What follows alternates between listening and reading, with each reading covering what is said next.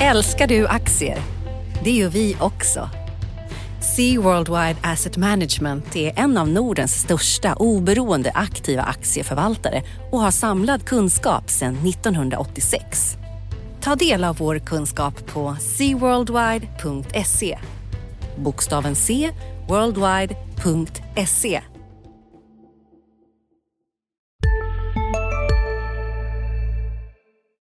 Varje vardag klockan sju uppdaterar DITVs Morgonkoll dig om natten och morgonens viktigaste nyheter. Från börsstängningen i New York till läget i den asiatiska handeln. Och strax därefter kommer podden med samma namn. Prenumerera på Morgonkoll du också så är du uppdaterad inför varje ny arbetsdag. Morgonkoll finns där andra poddar finns. Analyspodden från Dagens Industri.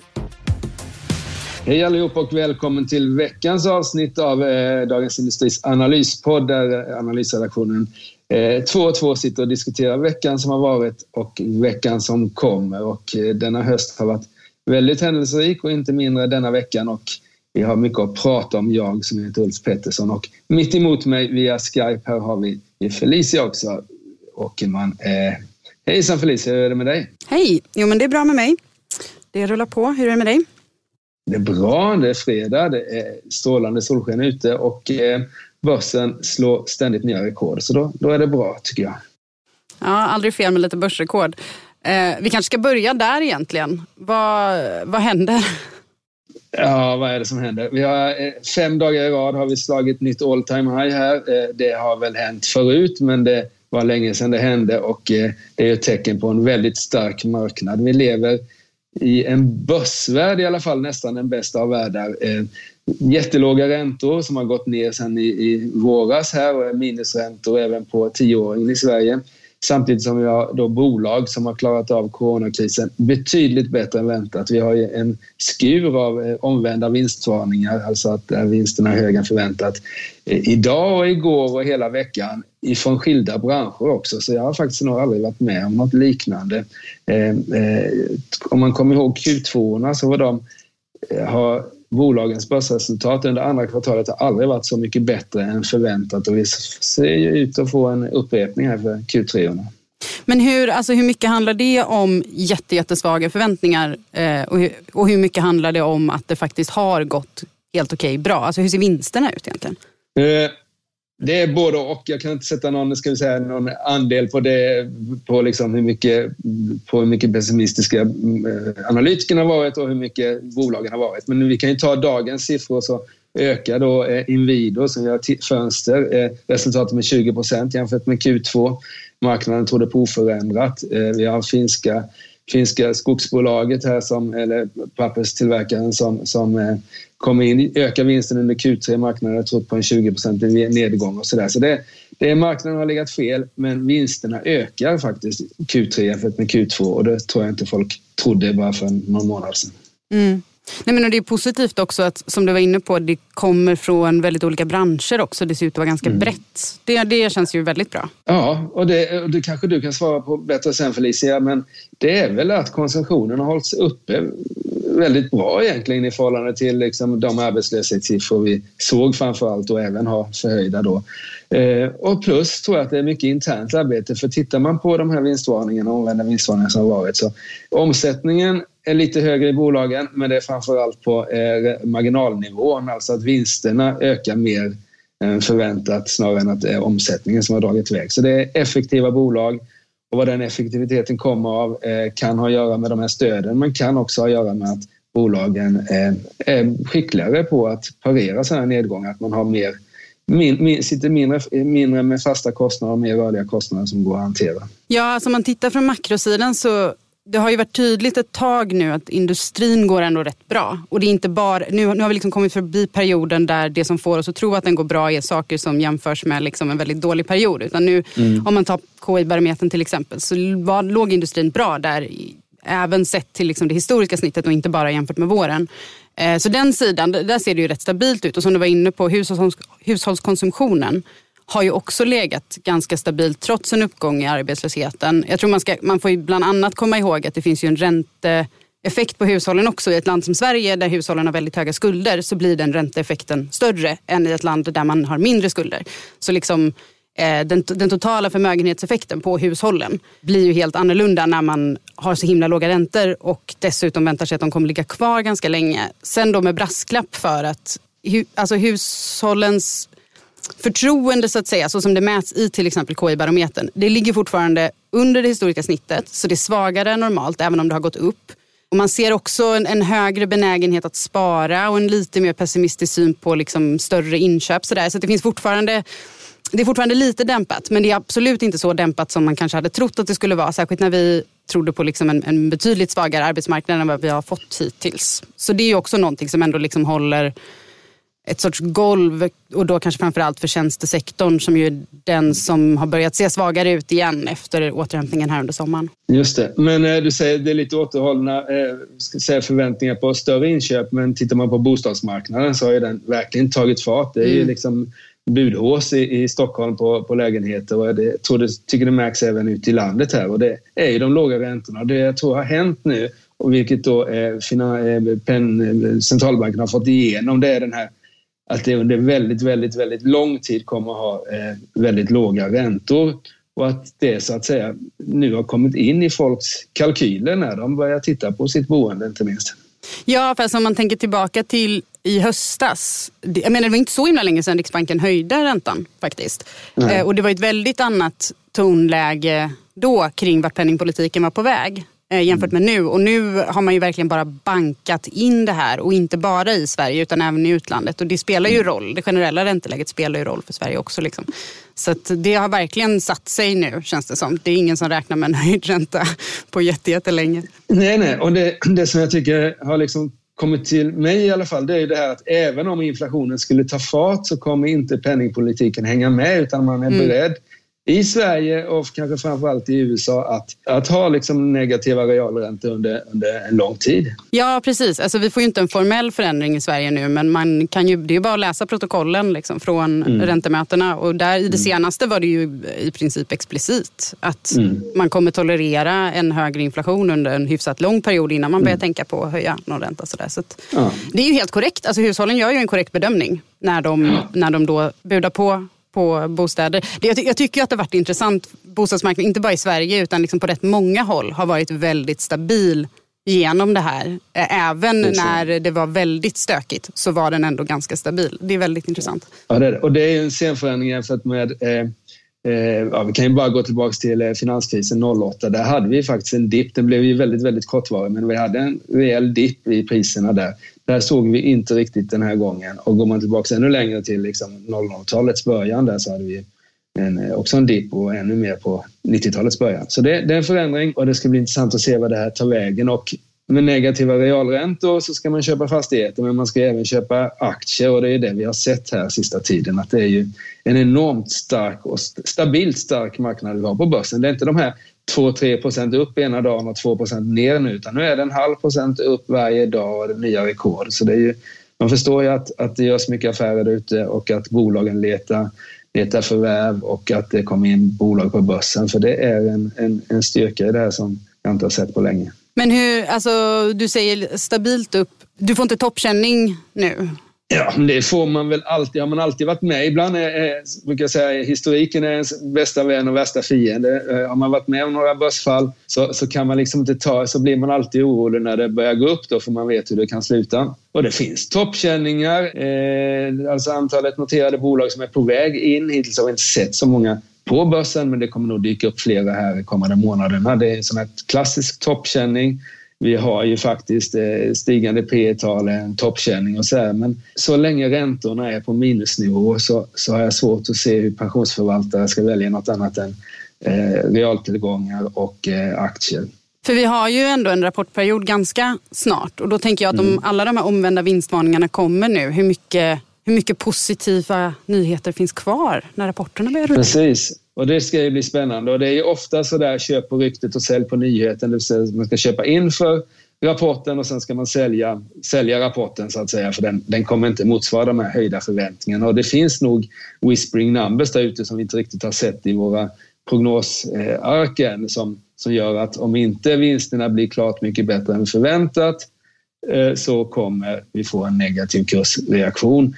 Och rapportperioden kör igång här med Sandvik är ju faktiskt redan nästa fredag. Eh, men sen är det ju veckan efter det som det kör igång. Så det blir jättespännande att se hur det där kommer tas emot. och Q2 var fantastiska. Marknaden har gått upp sen dess. Kommer Q3 motsvara förväntningarna? Det, det är det som jag sitter, sitter och, och förväntas, eller sitter och funderar på just nu. Ja, vi ska väl inte springa för långt i förväg. De riktiga rapportdagarna, de här massiva, är väl fortfarande en bit fram i tid? Ja, det är det. Det är två veckor bort innan, innan mm. man får sitta här klockan sju och börja läsa rapporter. Mm. Men man är alltid lika sugen ändå. Ja, men det är roligt. Det, det, det, rapportperiod är jätteroligt och jag skrev en, en eh, en artikel i dagens tidning om något som heter SPAC som man kan prata om då, en toppkänning, något väldigt märkligt djur som ska in på börsen här.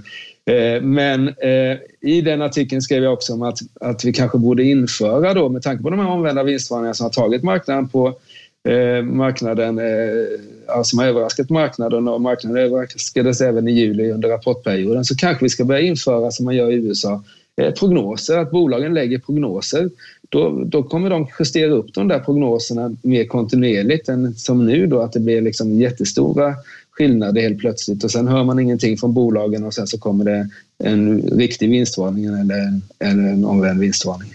Kan, kan, vi bara stanna vid det här SPAC jättekort? Jag är inte mm. säker på att jag har fattat vad det är. Som jag har förstått Nej. det så är det i princip som liksom ett skelett som man noterar och sen kan man lägga in lite vilken verksamhet som helst i det efter att det är noterat. Är det, ja. det låter ja. helt galet. Det låter helt galet, men amerikanerna har gått på det där. Så är det ju. Och det handlar ju om att, låt säga att du och jag skulle vara exempelvis riskkapitalister och så sitter vi och ska då fundera på att köpa Inwido, fönstertillverkaren, vi gillar dem. Då, då köper vi först, då börsnoterar vi en SPAC som vi kan kalla eh, eh, fönstret. Och då börjar folk fundera varför finns det en SPAC som heter Fönster? Och sen efter ett tag så köper vi Inwido och sätter in det på börsen direkt då i den här SPACen. Och det där är ju, eh, och det är väl lite oklart hur mycket, hur mycket liksom de här noterarna och SPAC-bolagen kommer säga vad de ska investera i. Det, det var väldigt otydligt från, fondbörsen när vi gjorde intervjuerna i veckan. Men, men, och det där kommer ju kunna, det där kommer ju kunna eh, sluta hur som helst. Liksom. Det är uppenbart att det kan komma in liksom väldigt märkliga bolag på börsen när det, när det har börsnoterats innan det har köpts. Så det, det, det, alltså, vi som liksom har lärde oss ekonomi innan, innan 2019. Vi undrar ju om det här ens går att göra, men det går det tydligen. Jag, jag bara förutsatte att det inte skulle vara möjligt att genomföra med svenska regler. Men det säger kanske mer om min ja, tilltro men... till att vi alltid har regler mot saker.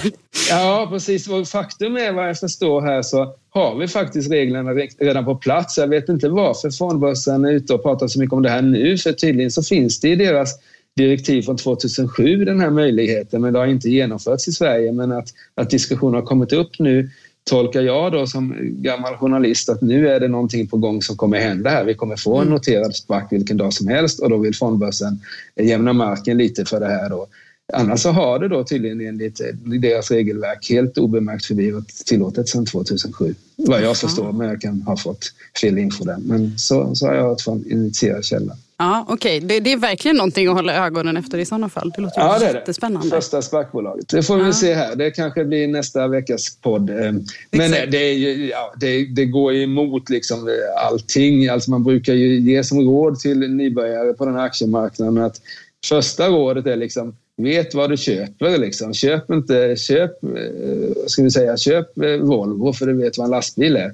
Och då, det här är ju så långt bort man kan komma från det rådet. Och då, blir väl rådet i alla fall för småsparare att inte köpa SPAC SPAC-bolagen. Jag känner redan hur jag ska börja liksom eh, förbereda argument för några av mina mer eh, galna börsintresserade vänner som gärna ger sig på ja, ja. de tokigaste sakerna. Ja, ja men okej, då, då, vet vi, då måste jag helt enkelt lära mig ordentligt om det här nu, om det på riktigt ja, kan vara på gång. Det är min känsla att vi snart kommer få se något sånt där. Mm. Mm. Vad mer har hänt i veckan då? Ja, eh, det har ju hänt så mycket så jag nästan glömt bort det. Men vi har ju ja, mängder av omvända vinstvarning, så många så det knappt går att prata om. Men vi har haft lite stora affärer också. Telia sålde ju sin carry-verksamhet här till eh, AP-fonderna. Eh, fick bra betalt, tyckte marknaden och höjde, höjde Telia-kursen en del. Eh, Ratos gjorde sig av med Bisnode. Det köpte de. Bisnode, det måste vara 20 Just nu pågår vår stora season sale med fantastiska priser på möbler och inredning. Passa på att fynda till hemmets alla rum, inne som ute, senast den 6 maj. Gör dig redo för sommar. Välkommen till Mio. CSRD. Ännu en förkortning som väcker känslor hos företagare. Men lugn, våra rådgivare här på PWC har koll på det som din verksamhet berörs av. Från hållbarhetslösningar och nya regelverk till affärsutveckling och ansvarsfulla AI-strategier. Välkommen till PWC. 20 år gammalt i alla fall. Eh, ni sålde de det till Dun Bradstreet. Jag undrar om inte de köpte verksamheten av Dun Bradstreet en gång för jättelänge sedan, men det ska låta osagt. Fick också en bra kursreaktion på det där. Så det görs affärer. Eh, om vi tar Ratos så har ju det varit en väldigt trist resa under länge, men nu är det faktiskt vind i seglen där borta i bredvid, bredvid eh, Sagerska palatset nu, eh, där de sitter. Då. Så, så jag tror att eh, Johan Wiström är, är nöjd med, med livet just nu. Det har inte varit kanske den, den mest eh, Nej, på din träffade makroveckan direkt. Vad, vad, du- vad, du- vad, vad gör du nu för tiden? Vad har du sysslat med Felicia den här veckan? Vad, vad håller du på med? eh, ja, nej, jag, har, jag har tittat mycket på... IMF har ju börjat småsläppa. De gör, de gör det här när de har sina stora möten. Nu har de sitt stora höstmöte tillsammans med Världsbanken. Då brukar de försläppa lite grejer från bland annat sin Fiscal Monitor som är en, rapport, en stor rapport som liksom tittar på stabilitet och skuldsättning och sådana saker. Och så har de gett lite så här föraningar på prognoserna som kommer nästa vecka när de faktiskt håller mötena. Och det är väl ganska uppenbart att de kommer revidera upp jämfört med juni. Däremot är det nog inte så tydligt ifall det blir en särskilt stor upprevidering eller inte. De har skickat lite andra signaler nu om att liksom, det räcker inte med att den här lockdownen som fanns i våras är borta. Man måste få ner eh, smittotalen för att verkligen få en, vad de kallar en stark och eh, liksom, hållbar återhämtning. Så då får man väl läsa mellan raderna att de tycker att det vi har sett hittills det kanske har varit starkt men inte hållbart. För det har ju varit ganska starkt på rätt många håll. Liksom. Jag satt och tittade lite på kurvorna eh, på Johns Hopkins så här, samlingssida över coronadata och där kan man ju se ganska tydligt att här, på de flesta håll så, så går det ju i fel riktning nu. Det finns några liksom, ljuspunkter. Indien eh, ligger kvar på höga nivåer men går liksom åt rätt håll och sådär. Men överlag så är det ju liksom fortfarande ett, ett eh, problem där. Som ju, ja, börsen just nu inte verkar bry sig så mycket om men, men realekonomiskt så spelar det ju roll. Liksom. Sen har vi ju haft eh, USA sen förra podden. Det har hänt så himla mycket saker i den amerikanska politiken nu så man vet nästan inte vad som händer vilken vecka. Men sen förra podden så har ju president Donald Trump varit på sjukhus, kommit ut från sjukhus eh, meddelat att han inte kommer vara med i nästa presidentvalsdebatt och också signalerat att han ska gå tillbaka till liksom offentliga framträdanden fast det finns ingen anledning att tro att han inte fortfarande har corona. Så det är väldigt stökigt där. Och mitt i det här så eh, tog han till Twitter som han ju så gärna gör och meddelade att det blir inga stimulanspaket eh, i USA nu. Det var väl inte kanske någon som vänt, om man hade hoppats på att det skulle bli en överenskommelse mellan Demokraterna och Republikanerna innan valet så är man en väldigt, väldigt stor optimist. Eh, det är väldigt nära nu. Det är mindre än en månad kvar. Men däremot det som kanske... Så, så, så här, det var inte en, en, egentligen så mycket av en negativ överraskning och börsen reagerar inte så jättemycket på det heller, tror jag, av den anledningen. Däremot så här, vill jag börja fundera på så här, vad som händer efter valet. Det finns en, en eh, om, om inte Demokraterna får kontroll över båda kamrarna och Vita huset så tror jag att det finns en ganska reell risk att vi kommer få uppleva eh, det som hände under Barack Obamas andra mandatperiod en gång till. Vilket i princip är att man inte lyckas genomföra någonting för man lyckas inte komma överens. Båda partierna bara blockerar varandra och man kan typ inte ens enas om en budget mer eller mindre. Eh, den här, liksom så här enklaste, mest centrala delen av en stat. Vi ska veta vad vi samlar in för skatter och vad vi betalar ut. Och det, om, om, I och med att en ganska stor del av liksom den framåtblickande optimismen om en, en stark återhämtning som ska komma framför allt nästa år. För att slutet på det här året ser ut att kunna bli lite svagare igen på grund av att smittspridningen ser ut som den gör. Så det är nästa år. Då kommer finanspolitiken fortfarande vara jätteviktig och spela en stor roll för eh, hur, hur bra fart vi får i den här återhämtningen. Eh, så ett liksom mer delat valresultat i USA, eh, det, det kan verkligen skapa problem där. För jag tror att det blir svårare och svårare när man dessutom då inte har det här trycket på sig att nu går vi snart till val, vi måste visa att vi har levererat någonting. Det försvinner ju. Och sen, sen den, den, den, så att säga, det är ju inte...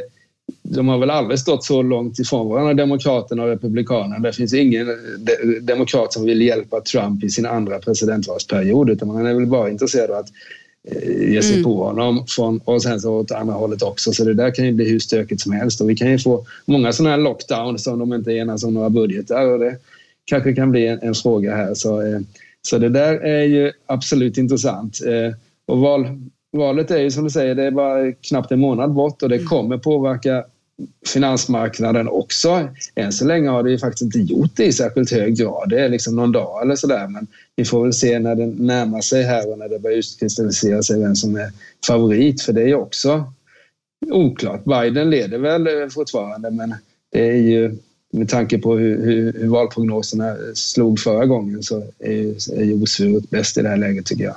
Jo, precis. Alltså det är ändå, om, om någon tvingade mig att sätta pengar så skulle jag sätta pengar på honom nu. Baserat på hur det ser ut i de här liksom delstaterna som sannolikt kommer vara de som spelar roll på riktigt. De flesta delstaterna spelar inte så stor roll eftersom det är rätt tydligt vem som kommer vinna där. Men jag skulle ju helst avstå från att sätta några pengar på någon. Ja, eh, jag tror att det är bäst att göra så faktiskt.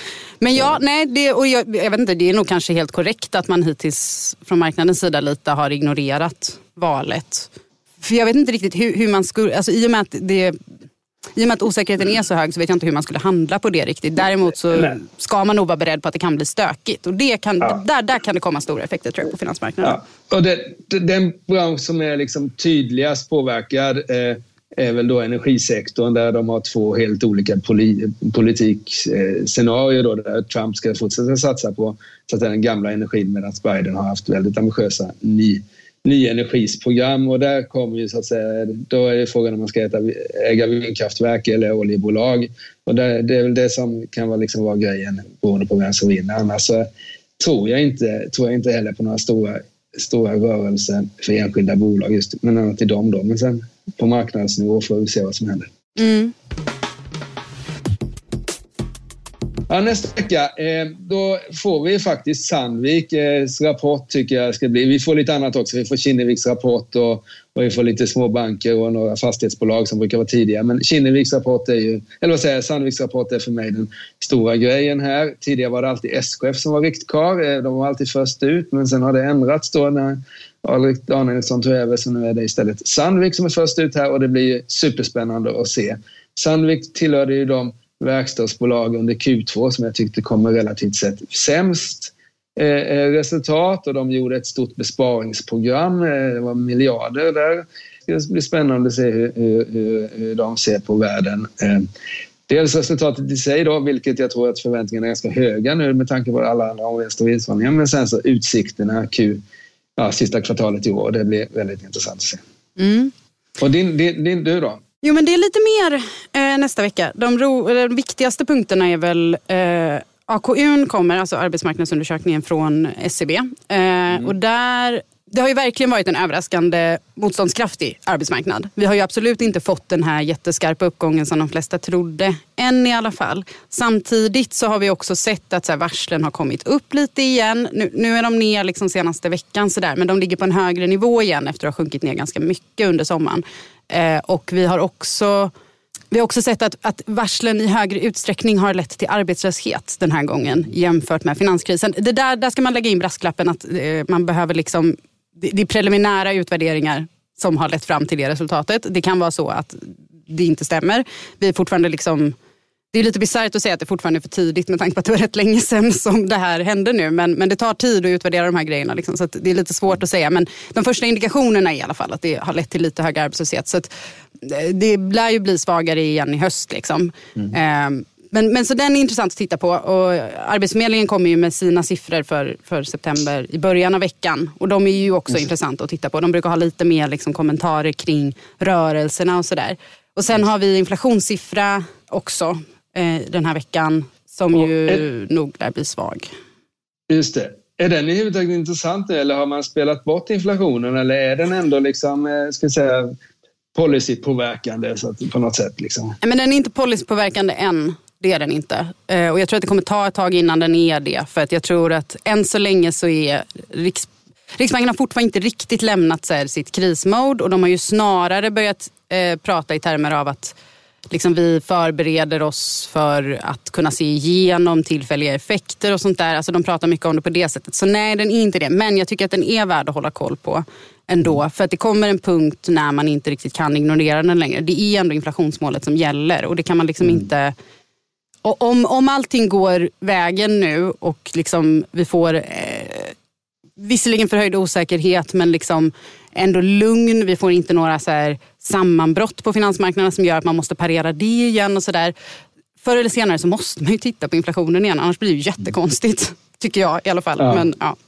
Sen har vi faktiskt en rolig grej också som inte påverkar marknaden överhuvudtaget men vi har Nobelpriset på måndag är det väl? Just det. Eller eh. Riksbankens pris till, ja du vet, det här riktiga namnet som man inte får arga mejl. Vi vet ja, att det inte heter det, Nobelpriset. Nej, men... nej, men sånt, sånt, sånt, sånt, sånt bryr vi oss inte om. Vi är ju ekonomer så vi, vi har vårt Nobelpris och det, det är bara kulturjournalister som tycker att det inte är ett Nobelpris. Så det ja. behöver inte vi bry oss om här. Men vad, vad är det som kommer... Om du satt i juryn, eh, vad tror du är intressant? Liksom? Vilket område tror du man kommer premiera? Ja, jag, jag försökte hitta mina gamla. Varje år så gör jag en så lång lista över alla tänkbara kandidater i princip. Alltså de brukar ju gå rätt mycket på citations, alltså så personer som har fått, ett, har man fått ett stort genomslag i den mån att man liksom refereras till väldigt mycket av andra forskare så, så, är det ofta en bra indikation. Och sen kan man också titta lite på vilka områden som nyligen har belönats med priset. Så förra året till exempel så hade vi en trio med forskare som eh, hade mycket jobbat mycket med så fältstudier och experiment och så mikrofrågor. Så där. Så man skulle kunna tänka sig till exempel att, att eh, det snarare ska gå då åt de lite större frågorna igen. En, en favorit som jag har, som jag hoppas kommer få det någon gång i alla fall, det är en kille som heter Darren Acemoglu som är på MIT.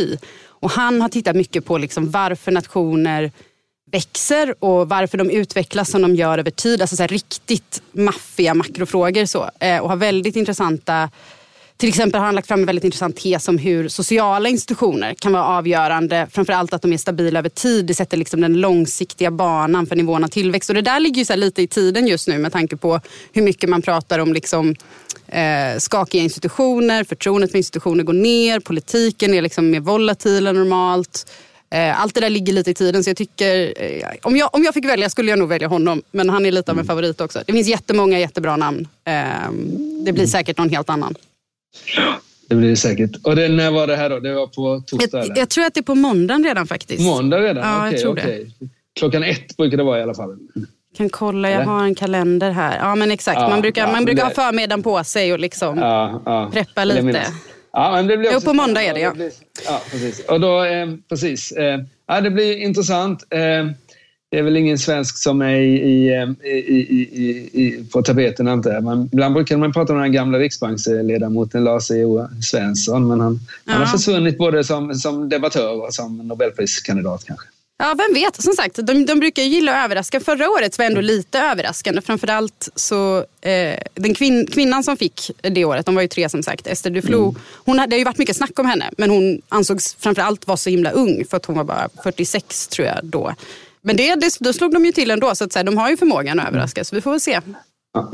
Bra, så Nobelpriset ska vi hålla koll på. Sandvik och dina makrosiffror. Och så får vi också utvärdera huruvida börsen slår nya rekord även nästa, denna, även nästa vecka. Denna vecka har den gått upp samtliga börsdagar hittills i alla fall när detta spelas in på förmiddagen och eh, vädret här ute i alla fall är jätteklart och fint. Så det ser ut att bli en bra helg för de som gillar finansmarknader.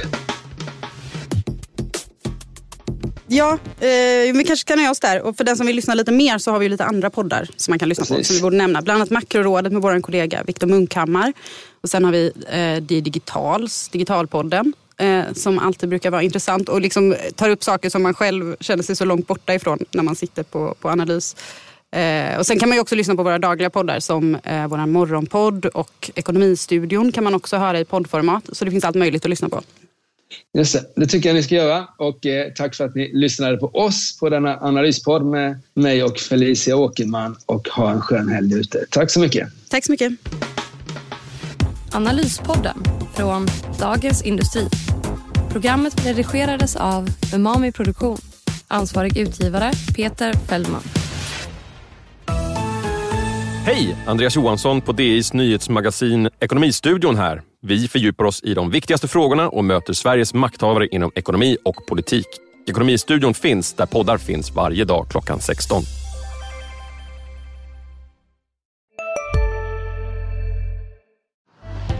Älskar du aktier? Det gör vi också. Sea Worldwide Asset Management är en av Nordens största oberoende aktiva aktieförvaltare och har samlad kunskap sedan 1986. Ta del av vår kunskap på seaworldwide.se. Bokstaven C, worldwide.se